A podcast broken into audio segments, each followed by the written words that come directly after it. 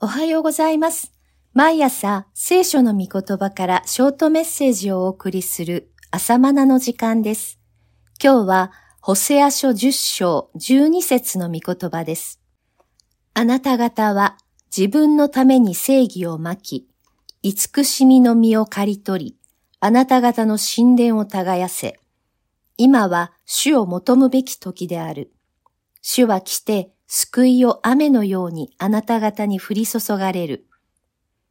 北イスラエル王国は宗教的に堕落している反面、政治や軍事面では繁栄していました。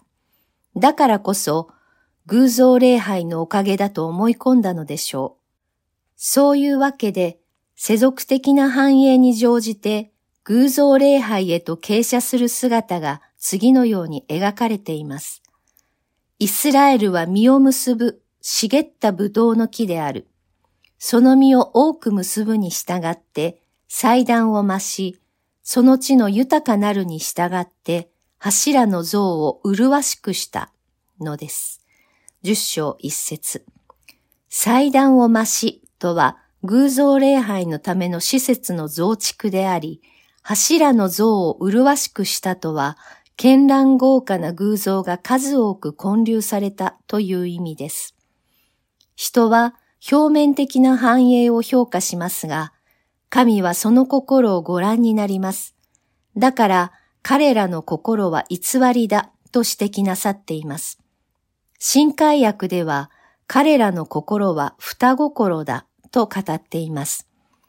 神も求めるが富も欲しい。しかし二人の主人に金使えることはできません。一方を尊べば他方を疎んじるからです。これでは双心です。心とは本来一つであるべきです。イスラエルの姿に今日の日本の姿を見るようです。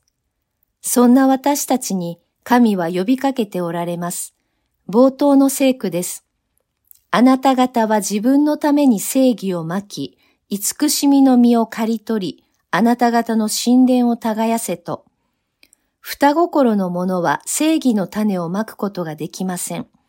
神からの祝福も欲しいけれど、地上的繁栄も欲しい。そんな欲張る心に正義の種をまくことはできません。正義の種をまくには、時に悲しみや涙を持ってまくことになります。しかし、御言葉が示しているように、喜びの声を上げて、慈しみの実を刈り取るのです。新海訳では、誠実の実です。さあ、今日の御言葉が示すように、善なる豊かな収穫を得るために、神殿を耕せと命じています。新海訳では、高地を開拓せよです。双心の畑は、種をまいても根を張ることのできない石地のようなところです。双心の畑は、種をまいてようやく芽が出てきても、世の思い煩いや誘惑という雑草に覆われて、実を結ぶことのできない荒れ地です。だから、高地を開拓しなければなりません。双心という心の畑を開拓しなければなりません。さて、その後の北イスラエルは、アッシリア帝国の侵略によって大きな試練を受けることになります。先の九章で予言されたように、さすらいの民となって辛酸を舐めることになります。しかし、そのような試練を通して、神は彼らの心を耕されます。